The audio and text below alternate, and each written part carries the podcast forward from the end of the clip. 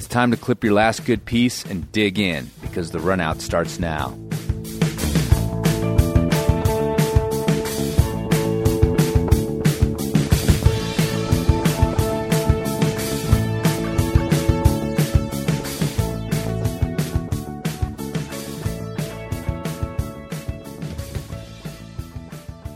How you feeling, Chris? Pretty good. Yeah, you Yeah. sore? I'm a little bit sore still. Yeah, I think I'm coming. I think I'm over the hump. Why don't you recap what uh, you What might be sore from? Made me sore. Yeah. Well, we, and I say we because it was a whole bunch of people um, were involved, but uh, climbed 50 pitches in Indian Creek on Saturday, the 23rd of October, which was four days ago. Yeah, it was it was a belated birthday challenge. We probably should have used that. That would have been a good way to make sure everybody knew it wasn't my birthday because a lot of people were. I think it was my birthday, but it was not my birthday. it was my almost your was half March. birthday, It but was, it was closer it was a- to my half birthday. Yeah. that would have been September 25th, though. So Yeah. wasn't really even that. You know. yeah, it was in do- my It's a rounding error. yeah, it was in my 50th year, and I had been talking about doing it because I had done 40 at 40, and then we I just kind of wasn't that. I just decided not to do it, mostly because I didn't want to organize it hmm and also because my son's birthday is the same as mine. Miles's birthday is my birthday, the 25th of March. And so I don't really get it anymore anyway. So it's not like I could have been just like, Daddy's going climbing on your birthday. You're going to stay with grandma and we'll we'll see you next year on your birthday next year, you know. So anyhow, but yeah, the big thing was that uh, you know, a lot of people showed up for it. The idea of that made me very anxious which is why I was like, I'm not going to do it. I even had approached Steph to be like, why don't you and I just do it? Like, you and I will just go to Indian Creek and I'll just climb for 24 hours if I have to until I do 50 pitches, just the two of us, because then I don't have to tell anybody. Nobody has to know. But instead, Steph, unbeknownst to me, organized it and got a whole bunch of people committed before she even told me about it about a month ago. At which point I was like, she we were at the dinner table and she's like, I need to tell you something. And I'm like, what? She's like, well, and then she told me.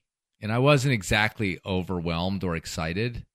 And in fact, then we got in a fight about it because I was, I don't know, I was saying the wrong things, you know. I wasn't being appreciative of her efforts to Hmm. organize it. But it'd be like, I mean, if someone was just like, hey, dude, I signed you up for a 50K run in like three weeks. Tomorrow. Yeah, you're down, right? And I was like, uh. so anyway, we ironed that out, and then a whole bunch of people showed up. Tons of people showed up to do it. We're very excited to do it. I was very anxious up until even the morning of, not about the climbing. I was anxious about like, well, where was everybody going to camp, and like, is it annoying that they have to come and do this, and like. I just couldn't get over the fact that people were like excited to come and help me climb 50 pitches. It seemed really weird. Yeah. It was it was super cool, and it was cool to see. The, Well, yeah, you were there. I was there. Yeah, the number of people who who showed up, and yeah, I I feel your anxiety. You know, like I don't know if I have that in me to uh, let that number of people do something nice for me, hmm but it was I thought it was perfect. It was like I don't know. I thought it was awesome that that people showed up in support of just being your friend. And, Yeah, totally. and having a good time. Well, actually, an inter- I mean, what you just said is interesting because when you did your 30 at 30 in Rifle with Hayden Kennedy as your partner, meanwhile, and unbeknownst to you, we were setting up a surprise party. Yeah, that's true. Right. And so it's like that's actually kind of like the perfect thing because if you'd have known that we were setting up this party for you all day, it probably would have made you ex- super anxious about not helping or like Right. not being there, but it was all a surprise party. Yeah, And it was was an actual surprise, right?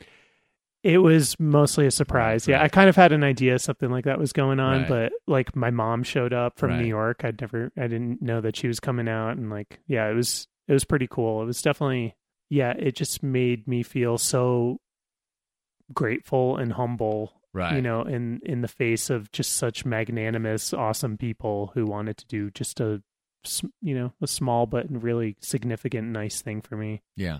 That's the kind of thing with what happened on Saturday was and I I got more comfortable with it throughout the day. You know, I had sort of a plan in my head of how the day was going to go and how it was all going to go down, and I, I'm a I'm very much a a planner when it comes to that stuff. You know, I feel like all the big climbing goals I've had in my life, like part of the reason I did them was successful when I'm successful is because I sweated the details and made a plan. I'm, I'm definitely not a like a wing it kind of dude when it comes to that stuff. Yeah, you you made a whole list. Yeah. like like basically an order of wh- wh- how you want foresaw fifty pitches going down. Yeah, and I mean this was pretty loose because it could be. You know, it's not it's not a very committing thing to do. I mean, it's like you can just stop and walk down to the parking lot. Like Right. it's not like you're, you know, it's not like the Kelly Cordes thing where you, the the his what was it the idiot's guide to alpinism where you just keep climbing until it's too hard to go down and that Right. forces you to keep going to the top. I mean, any time I could have said fuck this shit and gone down.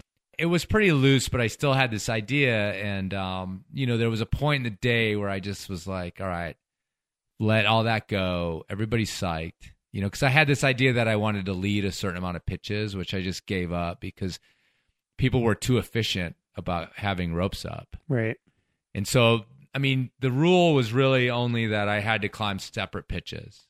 And it didn't matter if it was some 40 foot 5'8 or if it was whatever. hmm So that was, and then I had, like I said, this kind of idea that I would lead half of them was sort of in my head.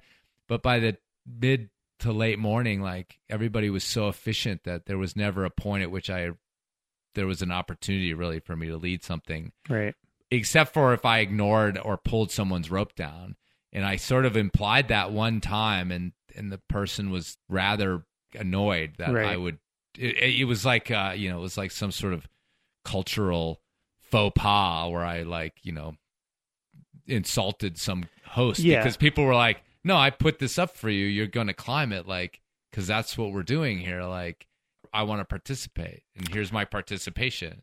Well, part of know? being a gracious person is being able to accept gifts, Yeah. and that's what those were. Right. Those those Yeah. are top rope Yeah, gifts totally. that people had. gifts, top rope gifts. you know, kind. Yeah, the best, the best kind of gift in climbing is a fucking nice, sweet top rope. nice baby. tight top rope gift. Exactly. So, so like I gave up on just a, any of that. Like I was like, I'm just, I'm just going for it. Yeah. Like I'll just top rope the living shit out of everything.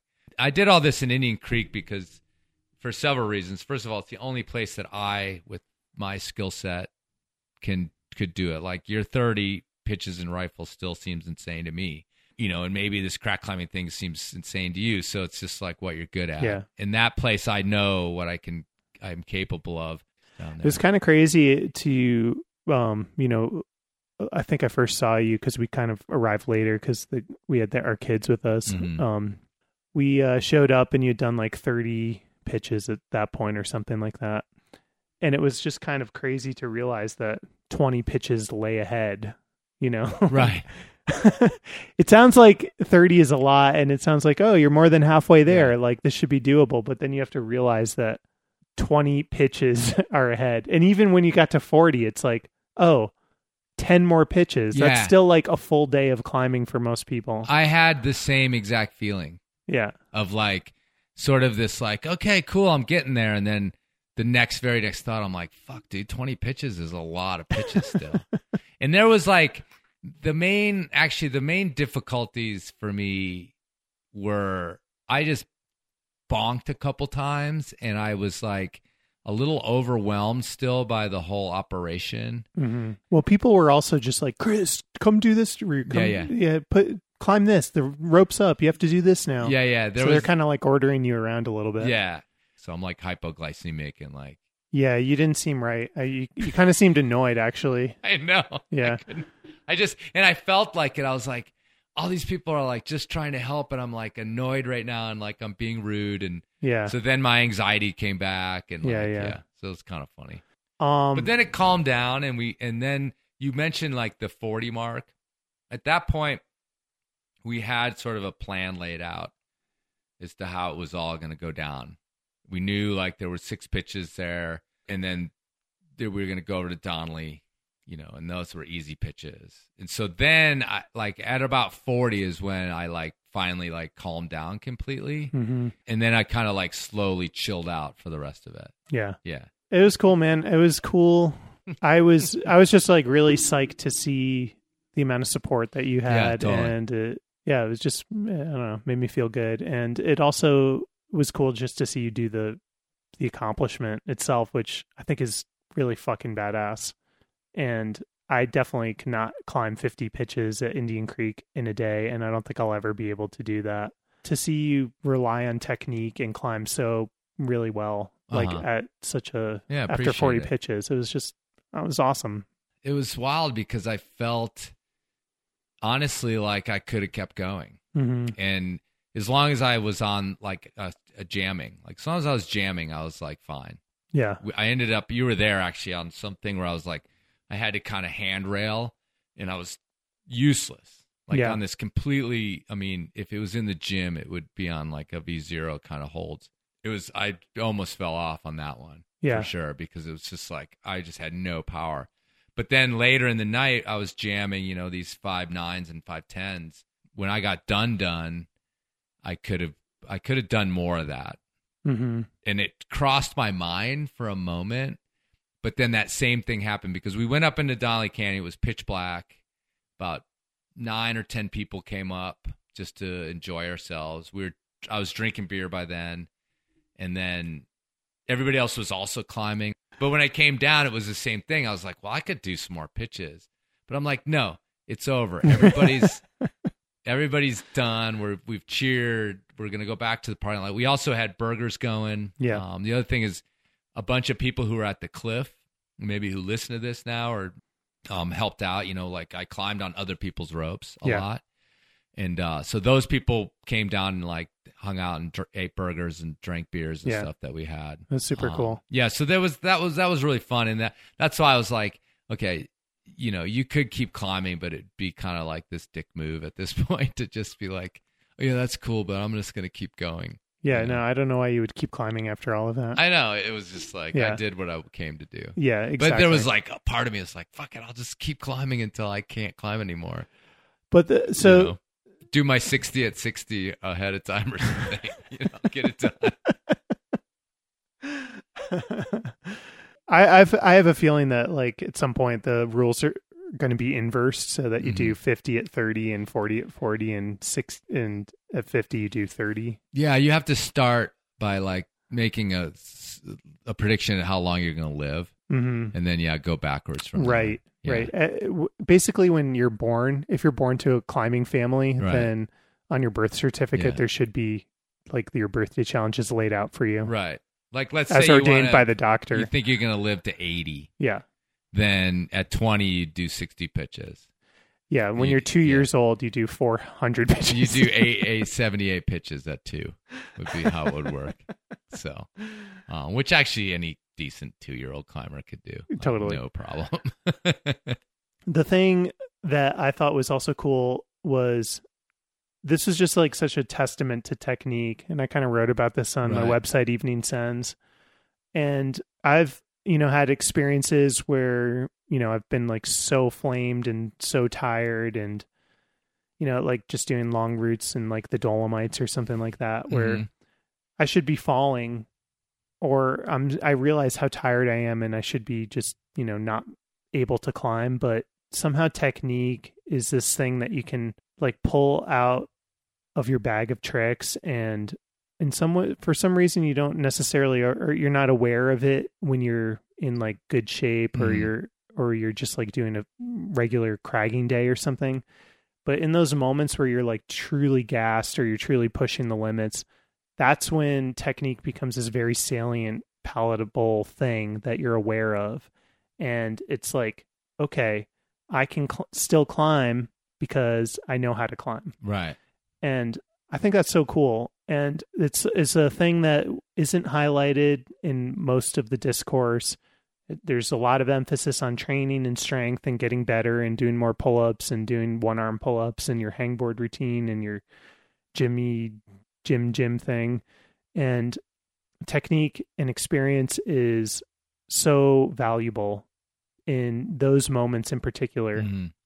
and you have to have days like that when you're out climbing doing 50 pitches at Indian Creek or you know in in Like what I'm thinking of is like a, a few things I did in the Dolomites where I was like, should be falling or should be hanging all over a route, but didn't. That's, I, I don't know, it just like really punctuates just the importance of how valuable technique is. Yeah. I mean, I think with crack climbing in particular, too, it's always struck me as that because, I mean, the steep, real steep climbing, like it's going to take some power, but yeah, the crack climbing is is so much technique. I mean, I was surprised actually at how like I could just keep jamming and it still felt like there's no way I was going to fall off if I had a hand jam. But yeah, I mean, it, it, was cool, and it's good to know when you're 50 and you've kept at it for 30 years that you've you've got some gas in the tank, you know, that you can. Well, do there, dude, there, like there's this, there are a mean? lot of really good crack climbers, and I bet a lot of them would not be able to do 50 pitches off the couch, basically at Indian Creek, the way you did that, and I just think that speaks to your skill as a crack climber, and this is clearly not your fitness. Like, let's be honest. Um, that message is so valuable now because it emphasizes time at the cliff more than time in the gym right. and time thinking about nutrition and macronutrients and you know whether you're doing five seconds and three seconds rest in your hangboard routine or 7 mm-hmm. seconds and three seconds rest or whatever you know like that stuff obscures the just like the real shit in right, climbing right. which is time at the cliff, yeah. learning how to climb, yeah. doing it well. Yeah. And when you do that, you can do pretty incredible things, I think, that people are going to be surprised by and inspired by. I kind of wrote about that on the site and I I was surprised by like just how much traction that little story got. Mm-hmm. Like so many people were responding really well to that. And that speaks to the climbing community and just genuine stoke well, like, people were stoked for you. To yeah, totally. It, and it was cool because I didn't break it at all. Like I still haven't posted about it. Yeah, because I didn't take any pictures, so I'd have to get them from other people. But yeah, there was like you and Steph Davis, kind of like were the the people who immediately posted about it the Monday after we got back or whenever yesterday. And it was it was nice to like instead of me breaking it and getting kind of the you know, I would have gotten nice comments as well. But to have them come through, you know, what we're we're calling buddy spray now was actually really cool, and it yeah. was fun for me to be like a little bit remote from it and look to see how people reacted. Yeah, yeah, and people were. I mean, it was it was great. It was stoked, and I mean, dude, Sonny Trotter was like, "This know, is like fucking, the coolest shit." I know. I was like. Dude, yeah, that's right. That's, right I mean, when Sonny Trotter's complimenting you on on something you've done in climbing, that's a good ass day. Mm-hmm. Yeah, I mean, part of the thing about me being anxious about it is it's such this ego driven thing. A thousand percent, right? It's proving what? It's proving I can still climb there. It's proving I'm not like, you know, going gently into that good night. So it's it's totally ego driven, which made me anxious the whole time. So to have that taken off my shoulders was kind of cool, you know, mm-hmm. just in the last couple of days of me not being the one that was like, "Look at me, look what I did." That would have been an added thing on top of all the anxiety I had. Well, it's, it's it is like just to like pause on that for a second because we, we want to talk about a thing that we're doing over on our Patreon called Buddy Spray, which is you know allow giving our our patrons a you know a bit of a voice to you know spray about their friends as part of our final bits on our show. And, you know, this is an idea that you've had for, you know, a long time. Yeah, but it, it, was part of the, co- like, the original conception of the show. I had this yeah. idea for. And so, anyway, it's a, it's a reality now. And it's like, on paper, it's like a funny, like, kind of cool idea. But I think that just seeing the power of the, the post I did about, you know, you're 50 at 50 I don't know. Is is it a response to the way that spray normally gets, you know, done now, where people are just kind of obligated to talk about themselves, or maybe we're just in this atomized society where we, you know, we don't necessarily have the bandwidth to like talk about people besides ourselves, or I don't know what it is, but something resonated in people seeing that there was like a a group of friends supporting another friend and like giving him or her, in your case, him props mm-hmm. for doing something. That like conceit in that way of just approaching talking about like climbing accomplishments feels different and it's so uh, uplifting to see the response and see how positively people respond to something like that because if climbing is this ego driven sport as you just said the antidote to an ego driven approach to climbing is to feel genuine happiness for the people around you when they do something great hmm and not feel animosity or jealousness or something like that meditating on Yeah, I mean it's- it's a throwback to, uh, you know, I I know that when I started climbing, the tradition, whether people actually lived by it or not, was that yeah, you don't really go around like tooting your own horn. You went out, you did your business, and you came home. Yeah, so it's a little bit of a throwback too to the Mhm. way we sort of operate now, and it's and it's weird because but I'm, it's a throwback but yeah. it's also just like a reinterpretation of that Yeah. in a, in like this in kind of like a new positive Mhm, way yeah where you openly talk about things and not you know mask them through sarcasm or um you know what i'm saying Yeah. like it's like it's just very it's vulnerable but it's also not self-congratulatory right you know yeah i have felt like only good feelings this week oh you know, feeling psyched for you Right. and feeling psyched to see the climbing world feel psyched for you and being part of just like, you know, getting that message out. Yeah, and it's it's a nice thing because I mean, there's better ways to do it, and you could lead all the pitches. You could do harder pitches. Like Well, you did what you did. I know, and I did what I did, and and no, but my point is, is like nobody's out there doing that, right. like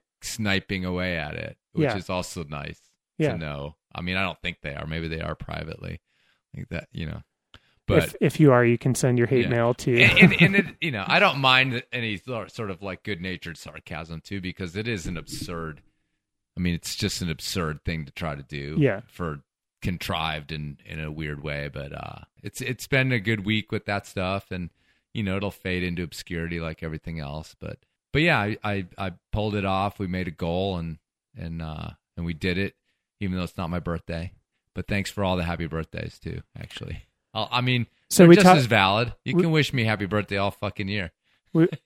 we talked about this on um uh on a episode earlier this year when Sean Villanueva O'Driscoll did the uh Fitz reverse Fitz traverse. Mm-hmm. And it kind of coincided with his 40th birthday and he kind of called it 40 pitches of you know heinous alpine climbing or whatever. So we kind of riffed on that idea of birthday challenges. And so where do you think you stand in the 2021 birthday challenge of the year award? Uh, because it's between you and sean right now. Of course, I mean, what he did was like fucking astronomical. It wasn't just like he didn't get to roll through a parking lot with burgers on a grill every fucking few bitches. you know what I'm saying? So, yeah, yeah, I think he still wins. Um, but you know what? You you turned 40 this year. i do Um, and i based did on my system, you got a whole year to get a, a birthday challenge done. i know i like I'm this setting the precedent. i like so. this standard that you set where you, you give yourself some some breathing room Well, what if your birthday's at a bad time of year? You know what I mean? Or you're shitty weather on your birthday. Well, I was share it with traveling for my birthday. That's the Yeah. only reason I didn't do my the thing I wanted to do. Yeah, which is what? You know, um, I wanted to write forty sentences uh, without any grammatical errors. Well, somebody suggested if if you kind of extrapolate on what I did, where I didn't even do it on my birthday, is like do something that takes the whole year. Like they mentioned replacing 51 anchors in Indian Creek for Hmm. your 51. Hmm. You know, which is actually a shitload because I don't spend that much time down there. But something like that, where you don't do it in a day, but it's over the year. Right. you know you have a a goal to reach with something that will take you know a considerable amount of time i think in some ways that'd be harder because it would involve a lot more trips down there and things like that Yeah. and then also you could take it to some sort of service project type of thing so that might be something to think about in the coming years Yeah, I think um, maybe I've been too close minded about what a birthday chal- Mhm. challenge should be, and I should open my mind to, you know, not just like doing service projects or different kinds of climbing projects, but maybe just four dimensions of time and space Right. that allow me. and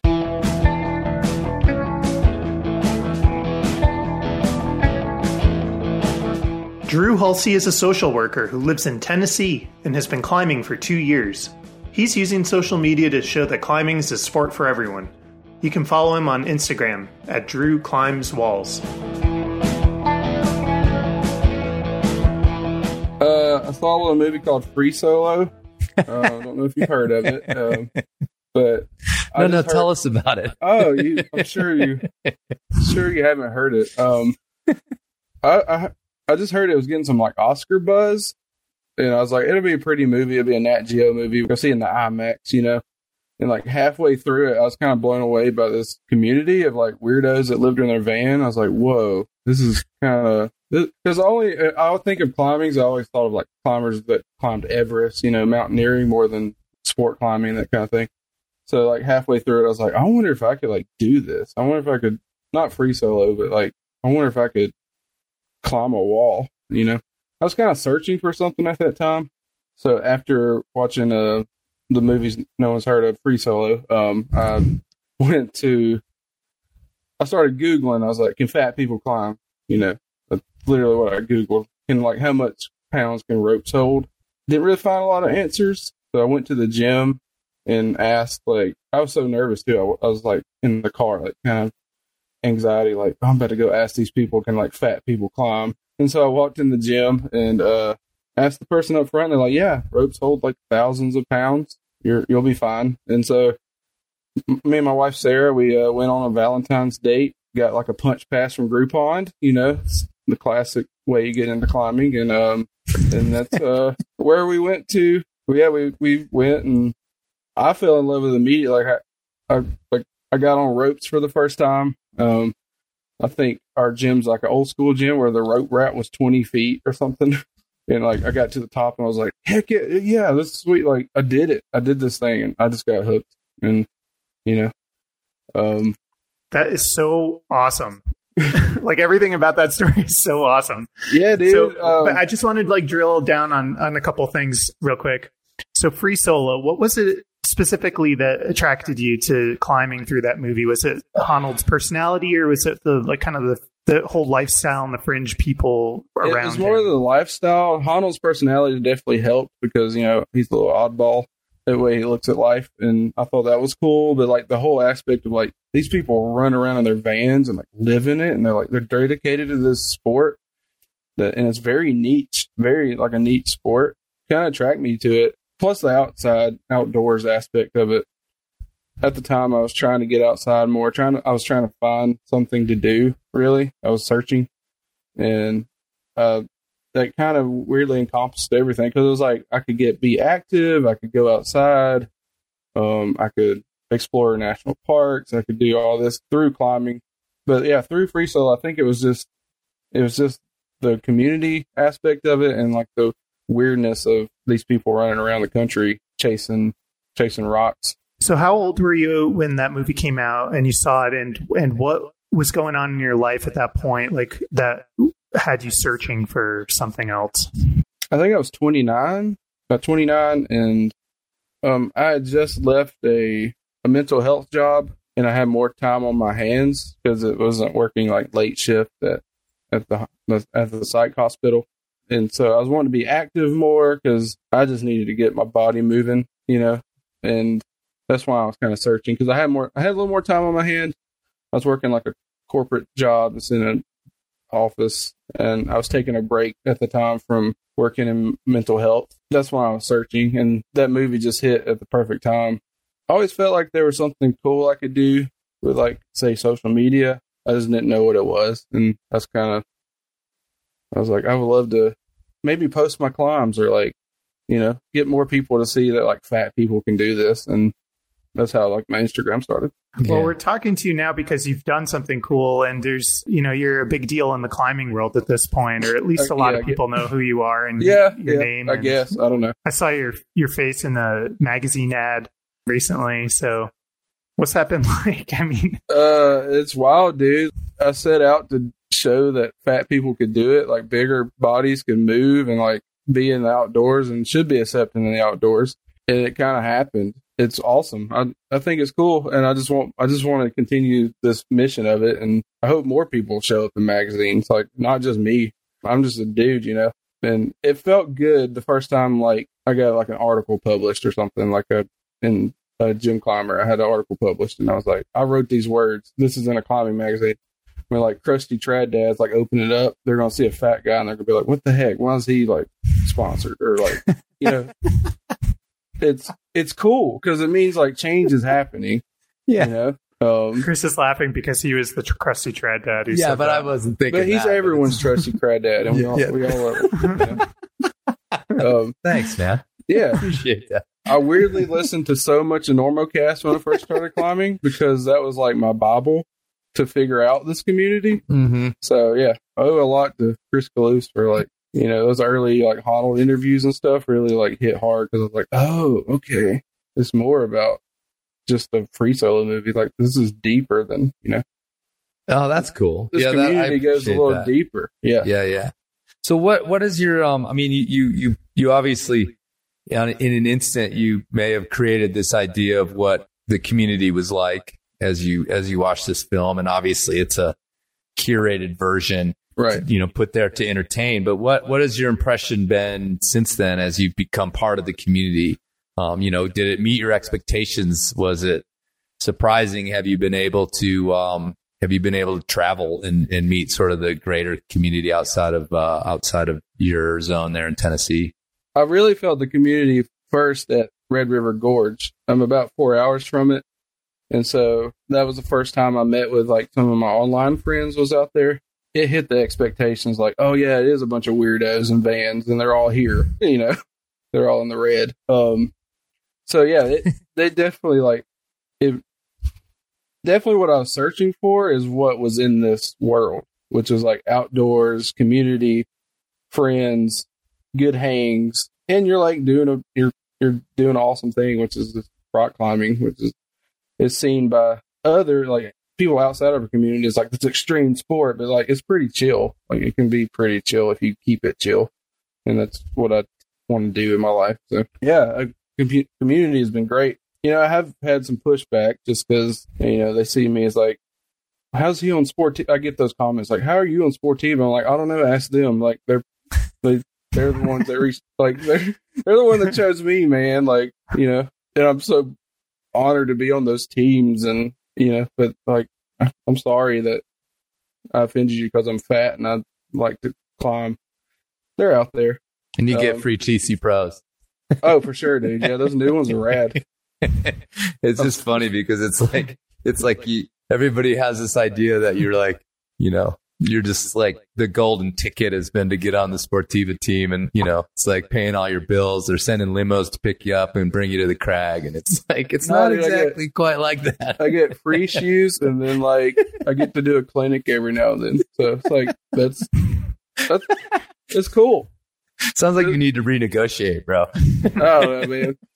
I'm just honored to be on it because like Mhm. it's surrounded by a bunch of muscled up dudes that can climb 515, and then there's like me, and that's awesome. you know it's it's cool because you you've got this confidence i'm already hearing it you know like the fact that you just talking about trad dads opening that magazine and, and basically you know it's like you, you'd probably rather even have your finger up or whatever but um the, the and to walk into that gym the first time i mean and i'm sure you've talked to plenty of people now um, Mhm. who look up to you that for for them that kind of thing would actually be just almost too terrifying or too too sort of embarrassing or too demoralizing to just march in and ask if the ropes can hold them. I mean, Mhm. um, do you talk with those people? I mean, do you do you hear those stories, and is it something that you're um, is part of your message? Is sort of trying to bolster that idea that you can overcome this? Yeah, um, I mean, a big part of my message is body positivity and realizing you're worth whatever you're worth at this moment, and not you're not your grade. You know, a lot of people focus on grades and climbing. You're not, you're not, you're not your grade. You're you're you. You're whatever you want to be in life. You know, yeah, I get messages all the time. They're first time climbers, and they're like, "Dude, I went to the gym because of you," or like, Mm-hmm. I tried the sport because of you. And like those mean so much to me.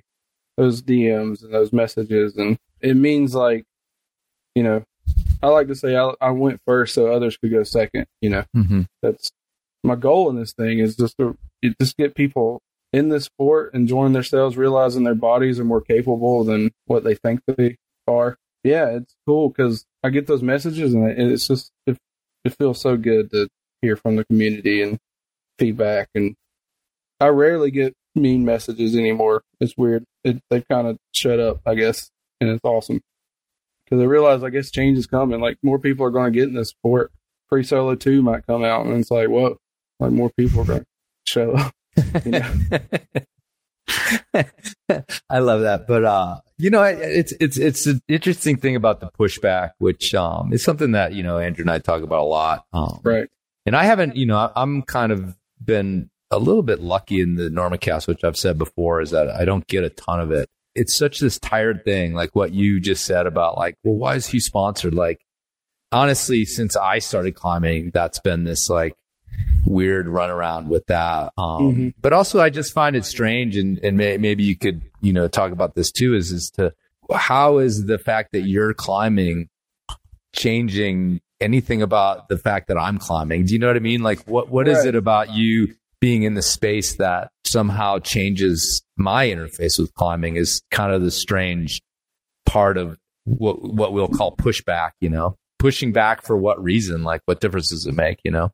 I always wonder that myself. Like, why is it such a big deal that like I tried this sport? Because everyone is so worried about my tendons all the time. It's like that's the weirdest thing I get. Is like you're gonna blow your tendons. I'm like I pulled one pulley once in two years. Like I don't know, man. I'm just doing it. Why are you mad that I'm doing it? Like I realized that the first time I went to the red, I was hanging with like five twelve climbers. They were just as psyched that I sent a five four as when they sent their like 512 project. And I realized, oh, I do kind of belong in this community because people are stoked to climb, especially in the outdoor community. The gym community can be a little different, a little more competitive atmosphere. But what I realized from outside climbing was it was okay that I'll be climbing five seven the rest of my life. And I'm okay with that too, because like climbing is just still fun. You know, there's many ways to grow it. I feel like a lot of beginner climbers and intermediate climbers especially get tripped up on the idea of expectations and they become grade queens where they're measuring each other with each other on their based on their performances. But you know you're in a unique position of ba- basically being I don't know. You, I, I would say maybe no expectations or very or different levels of expectations based on you know what we know about climbing and the way everything that you've seen. Like like you said, you didn't see free solo and expect yourself to go free solo El Cap. No, You know after after watching that film and going to the gym a few times. So how do you relate to that um, sense of expectations and like pushing yourself and progression and personal you know grow through yeah, i don't know because that's like a big part of climbing. And your ego can like get trapped in so many ways once you start like oh i can climb a 5-4 oh i can climb a five five oh um, next year i'm going to be doing five six to and then it just keeps going you know? And so Mhm. is there anything uh, about how you've approached the sport and come to it that maybe gives you a different insight or just ability to just be a little bit more liberated like I came straight just from the couch to doing this sport. I was not very active, and just the fact that I can get out and do this stuff keeps me going anyway. When I first started climbing, I think a lot of people, the traps that people fall into are they got to progress, progress, progress because they're at the gym. They want to climb cooler routes, but they're not quite there. But they end up burning themselves out because um, they get hooked on grades and grade chasing. I, I fell into that trap when I first started. And one day, like I had a panic attack at the gym, and I was I had to take a step back. I'm like, I was on the wall comparing myself to like Tommy Caldwell. Tommy Caldwell's out there doing this right now. Why can't you? And it's like, whoa, dude! Like something is happening in your brain where you got to take a step back, and you're like, you realize this is getting unhealthy. You got to like take take yourself out of it Um, because those thoughts suck. Like you don't need to compare yourself to the climber like Tommy, you know. And so I find myself, I found myself in those early days really chasing, but then I realized, man, you're just out here doing what you want to do. I'm a, I'm comfortable climbing five seven the rest of my life. I'm not a lot of people are, you know, there's not a lot, a lot of that mentality in the sport. I climb just to climb, you know, and I think it comes gradual. Like I'm I'm almost sending V3 in the gym. which is huge for me. But it's taken a lot of time. You know, I'm coming up on three years in this sport. It comes with progression. Like I'm trying, I'm going to do my first multi pitch in, December. That's going to be a huge step for me. I'm starting to learn trad a little. I'm taking it easy. I'm not like, there's no point. You got the rest of your life to climb. You know, that's how I feel. Like, like don't burn yourself out at the start like a lot of people do. But that's taken a lot of it's a lot of therapy involved and a lot of like um, realizing you're worth what you're worth. You're awesome in whatever mind body you're in. You're you're a rad dude. Or that's how I see it. It's just me coming straight from nothing to this is what keeps me going back because like oh you you're doing it. You're doing a sweet sport. You're out in this community. You're you're doing something you wasn't doing three years ago and and, and that feels good. I have another question, but the first is just what what's the multi pitch that you're going to do? Um, do you guys know Karsten? Uh, Yeah, I follow him on it clip? Instagram. yeah, Karsten is a sweet Oh. dude um, on the TV team.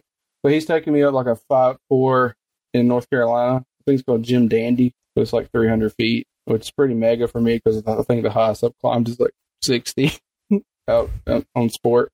So it's really like exposure therapy, pretty much. Like just go do it because this is like that's kind of my goal is to do like big adventure climbs like that, like big multi pitch, but stay in that range of like five four, five seven ish, you know, at the max. So my other question is maybe a personal one, and you, you certainly don't have to answer this, but I was just curious if if you've noticed any like changes in your body and you know physicality and muscle mass or weight loss or anything like that that you want to share. Is, is that Yeah, part um, of the the motivation? Yeah, it was a little bit of my goal at first to be like it's also could be a weight loss tool, but I think I started at like 305 or something. I'm like I've stayed at 270 for a while, you know. So they're definitely like toned muscle. There's muscles I didn't know I had in my forearms that like like I see when I climb and like, oh, that's really popping. Like, look at that. Like I'm, I got biceps.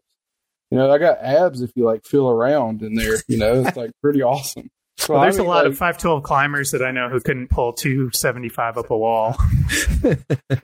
Yeah, know? dude. So you have to be strong like- to do that. Yeah, I, I mean, I'm definitely a strong dude. I don't, but I'm just round. I don't know. And my whole family looks like me. You know, it's a lot of genetics. We're all short, squat guys from Alabama. Like, this is how we look. You know, I've seen a difference. I get a lot of compliments on my calves. You know, for y'all. A lot of Instagram comments like those calves. Though it's like, yeah, I've been holding this up for like my whole life. You know, of course they're gonna be popping.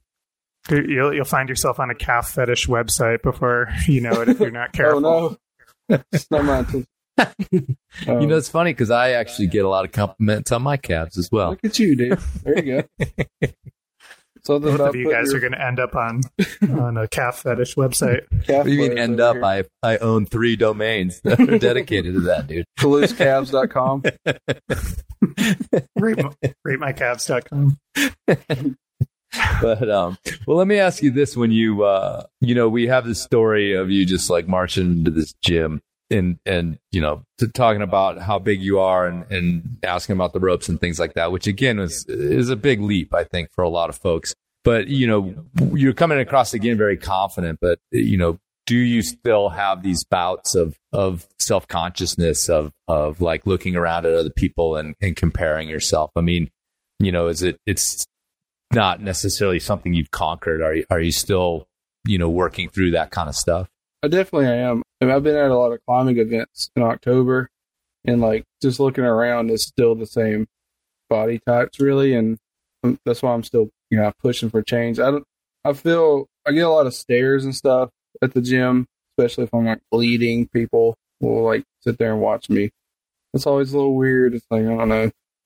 Maybe it's a good thing that they stop and look, or they stop and look. Kind of I do post videos all the time of myself climbing, so it's like not that big a deal. But um, it's something that'll pop up every now and then. You know, I still feel kind of alone at the gym. Just like I really wish there was like a bigger body community that would come through. But I'm seeing more and more every time I go to the gym. So it's just a matter of time, I think. Um, especially if like outdoor brands get on top of it with like size and exclusivity and inclusivity because I think that's what pushes a lot of people away is they want to get into the sport, but they can't really exactly find a harness that fits, so they can't exactly find shirts that fit because you want to look the part. You don't want to just have to go to Walmart and find whatever. You want to kind of look like everybody else. So I think there's a big push for that coming, and I'm pushing for it. And I've gotten to talk with brands about that kind of stuff. But I definitely feel still feel a little alone, but I have my community and and it's cool to hear the stories and everything and see what people see me out in public. They come up to me like, dude, thanks so much for whatever you're doing. And it'll be like the strongest climber ever. And that's like, thanks you, dude. I needed like body confidence. Thank you so much for like talking about that stuff because I struggle with it. And I think we all kind of, I mean, especially guys, it's a big deal with guys. We don't really talk about ourselves in that way or like we're meant to be. Podcasters do. yeah.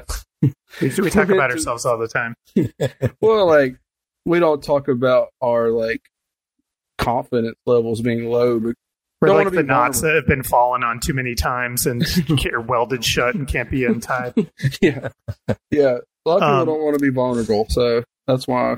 I Well, that's what I part of the, the the reason I kind of was excited to talk to you, and and um, you know, the Sportiva sponsors the Enormocast, as you know, and Yeah. and so you know, last not too long ago or a few months ago, maybe getting into this year, I just glanced over at the page and and looked at what who they were sponsoring because a lot of times I'm just like, well, who haven't I talked to yet? You know, blah blah blah. And uh, and saw your face, and I and I think I might have sent you a message about it as well. And um, but yeah, I mean, it just is like uh, it's just such a nice story, but it's also you know at a personal risk to you to become a public figure. Um, as you said, you've gotten pushback, um, and so it just takes a lot of courage and. And that's kind of what I looked around at on that page is that, you know, and, and they've got, you know, they've really diversified their athlete team.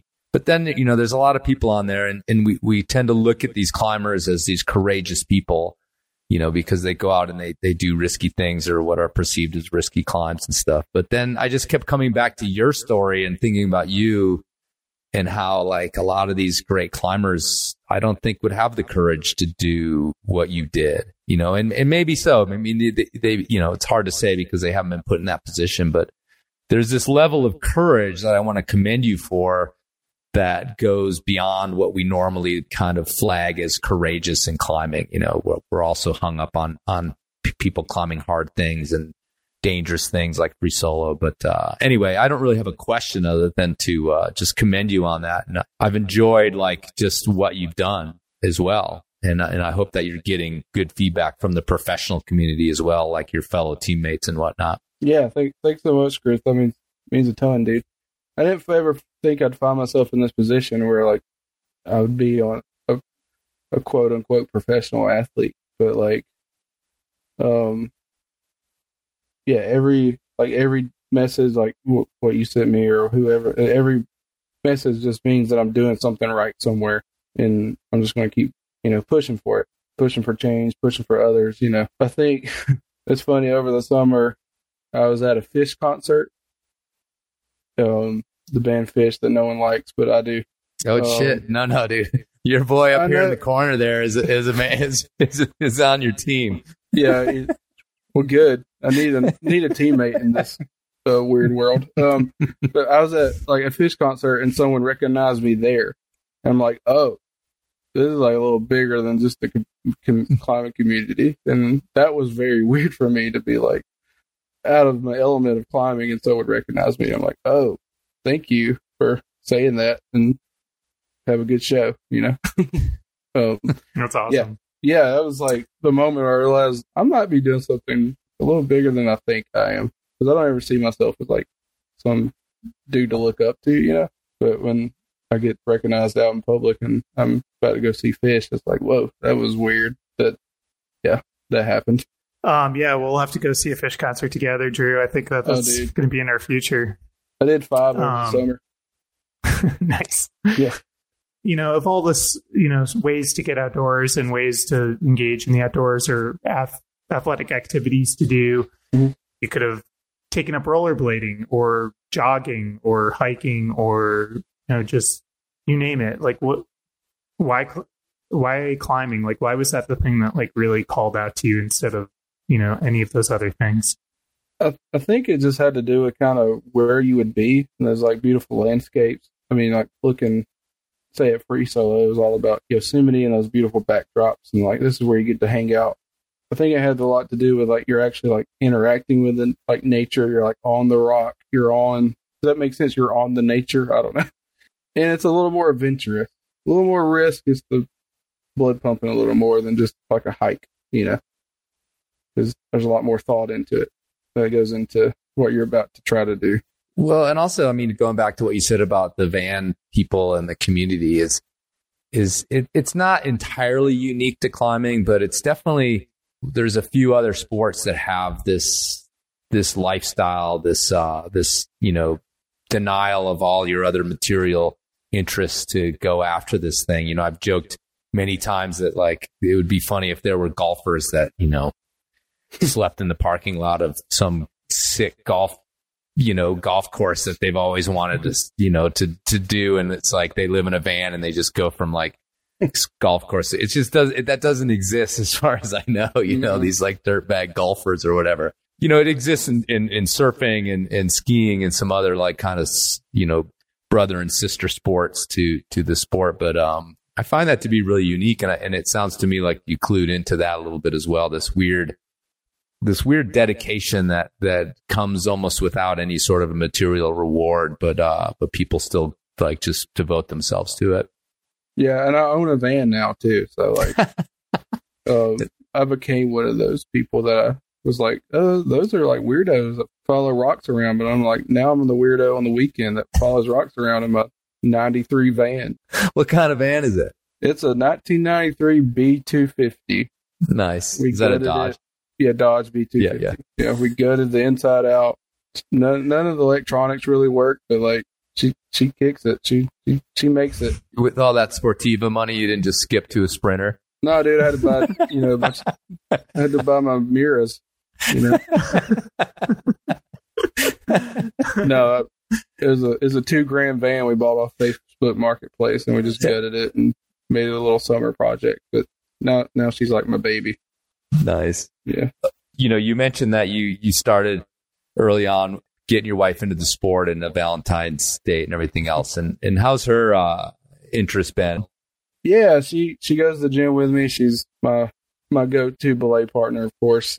She's not a, obsessed as me, but like she's definitely she'll get on some boulders and stuff, and she loves it just as much as I do. She loves the community, I think, too. She just likes being outside, outside. But yeah, she kills it too. She loves she loves sport. And how does she feel about you, um, your sort of public image, um, and being sort of, um, you know, not, you know, it's like professional climber or whatever, but you're, you're also this advocate. And that's, I think, what makes you valuable when people are like, well, why is he sponsored or whatever?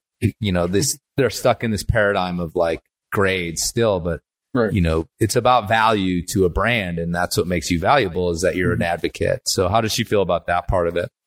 Oh, she's all she's down for it. Um, cool. yeah, she she helps me manage it too. I mean, it, it can be a lot, and um, she's also stoked on the free gear as well.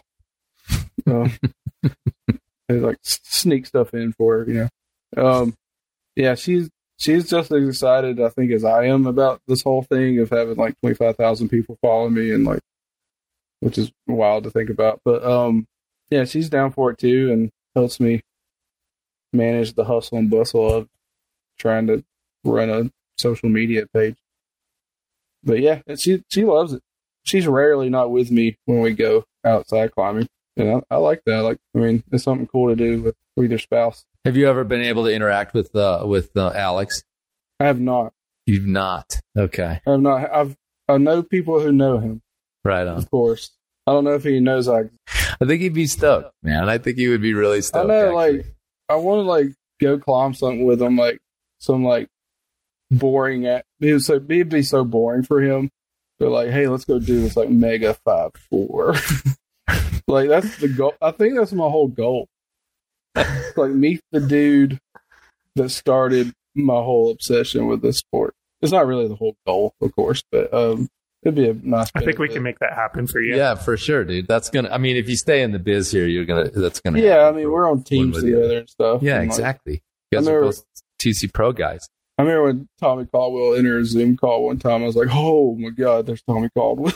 like I still get that way, even though I'm like on the same team with these people. I'm still like, "Oh man, that dude climbs five fifteen. Yeah, I still get butterflies when I see Tommy Caldwell's Yeah, I know, dude. You know, just and I know he changes diapers and gets baby shit all over him, just like everybody else. But yeah, it's it's the same thing. So Yeah, it's still like, man, he's a legend. Um, Well, it's funny because I mean, I sort of when you talked about your anxiety attack, I apologize, but I um comparing yourself to Tommy Caldwell, I did chuckle. So um, I hope that didn't make light oh of, no, dude, of a serious I don't mental care. health situation. I But uh, have been comparing myself to Tommy Caldwell. yeah, well, I just had this image of you like standing in front of a of a you know powered up table saw, like about ready to to do it to do the This is deed. what makes me sin.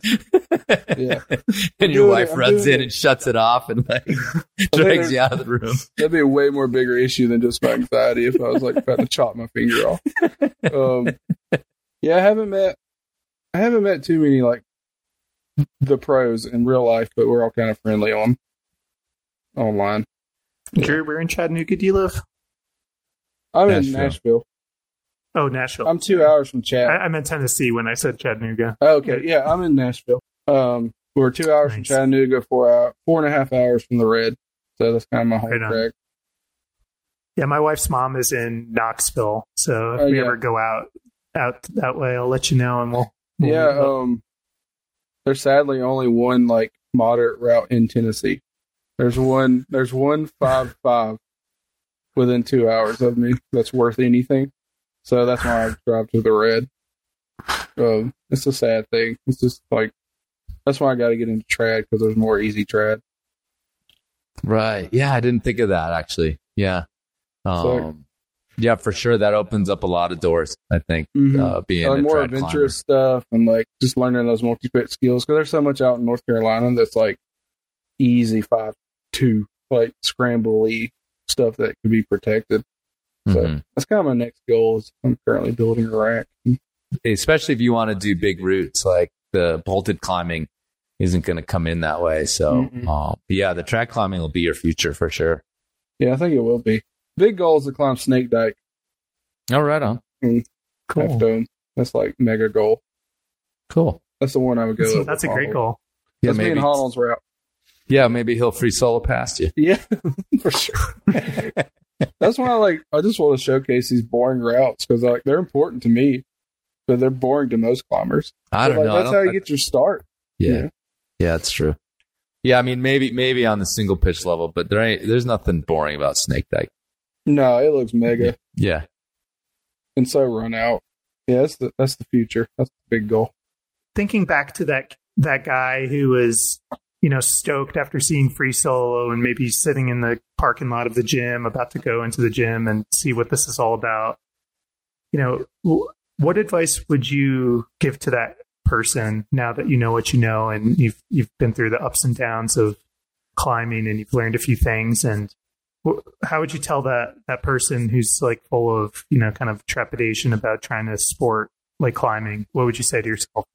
I think the first words would be like, "You belong here," because I didn't feel like I really belonged in the sport because I didn't really see anybody that looked like me through my research. You know, because I didn't really feel like I fit in in any sport really, and to know what I know now, I think just that encouragement would have been huge. That you'll find your people, you belong here, and you'll be pushing for a bigger impact in the sport. And you'll get free TC pros.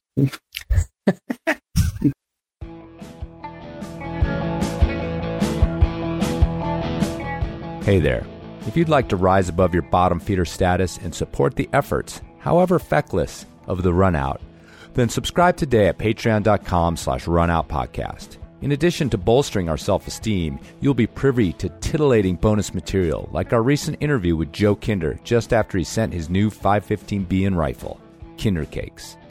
Now the hardest climb in that notoriously steep and cryptic canyon. That's patreon.com slash runoutpodcast. Do it. On round two of our new Buddy Spray feature, Todd Bruns of WadiClimbing.com sends in a shout out all the way from Ramallah, Palestine. Todd is one of the founders of Wadi Climbing, a gym and climbing service based in the West Bank. Hey, Andrew and Chris. I wanted to take the opportunity to spray about my friend Taufik Nejada, who's a young Bedouin climber from the occupied West Bank or Palestine. We met Taufik a number of years ago when we were developing a new crag near his village, and him and his brothers showed up to ask if we were looking for gold or eagle eggs in the cliffs. And when we explained what we were actually doing, we offered Taufik a, a harness and a top rope and in an old pair of Crocs, he easily sent this 10D that we had just bolted. Now, a couple years later, Taufik has sent 12B and projects in the hard 512 range. But on top of that, he's just like the kindest, sweetest kid, and he lives in um, incredibly difficult circumstances in Palestine. Um, and he's also more than happy to show any visiting climber around his local crags near Ramallah. Um, so shout out to Taufik.